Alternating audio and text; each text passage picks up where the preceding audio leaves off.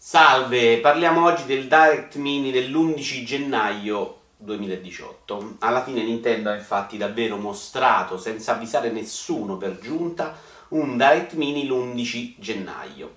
Certo, l'effetto sorpresa è stato un minimo mitigato dal fatto che persino i Sumeri avevano liccato qualche tempo fa eh, la presenza di questo Direct l'11 gennaio.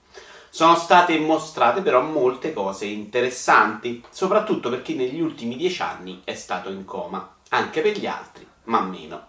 La line-up del primo semestre di Switch è infatti infarcita di remaster e riedizioni dei giochi Wii U, ma Wii U, secondo le nuove scritture di Nintendo, non esiste, quindi bene così. Si vocifera addirittura che Wii U adesso viva in una soffitta con una maschera di ferro. Io mi sono abbastanza esaltato per Mario Tennis, invece, e il fatto che Internet sia impazzita per Dark Souls piuttosto che per lui è ancora più indice di come il successo di Switch sia assolutamente schizofrenico. Siamo in Nintendo, come la, per come la vedo io, è Mario Tennis che deve emozionarti, non la riedizione tecnicamente inferiore e sovrapprezzata di un gioco che probabilmente non hai voluto giocare N anni fa.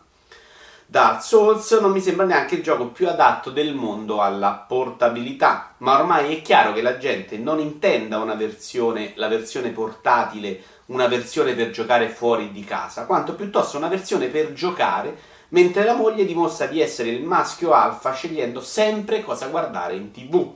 Switch, la console perfetta per superare Maria De Filippi. Sono abbastanza convinto che Nintendo non si sia però sparata tutte le sue cartucce. Dopotutto il nome Direct Mini lascia spazio a diverse interpretazioni.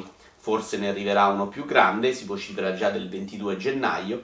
Forse dopo i capezzoli Nintendo voleva solo farci sapere qualcos'altro di Mario. Yoshi, per esempio, me lo aspetto entro giugno almeno. E un'altra bella sorpresina, anche piccola, renderebbe questi primi sei mesi del 2018 assolutamente sufficienti, considerando che continueremo a comprare anche un sacco di indie che non abbiamo mai fatto partire su Steam. Certo, questo discorso vale soprattutto se si considera Switch una um, seconda console e questo vale soprattutto per i vecchi che non ne hanno per i vecchi che ne hanno decretato il successo finora. Quello che non è chiaro e che mi lascia ancora dubbioso sul successo a lungo termine di Switch è il numero di trentenni che in gioventù vedeva così poca figa da appassionarsi ai videogiochi. Oppure Pokémon che è già stato annunciato, aprirà le porte di questa console anche ai giovani hipster che se ne sbattono di Call of Duty e Assassin's Creed? Non lo so, vedremo.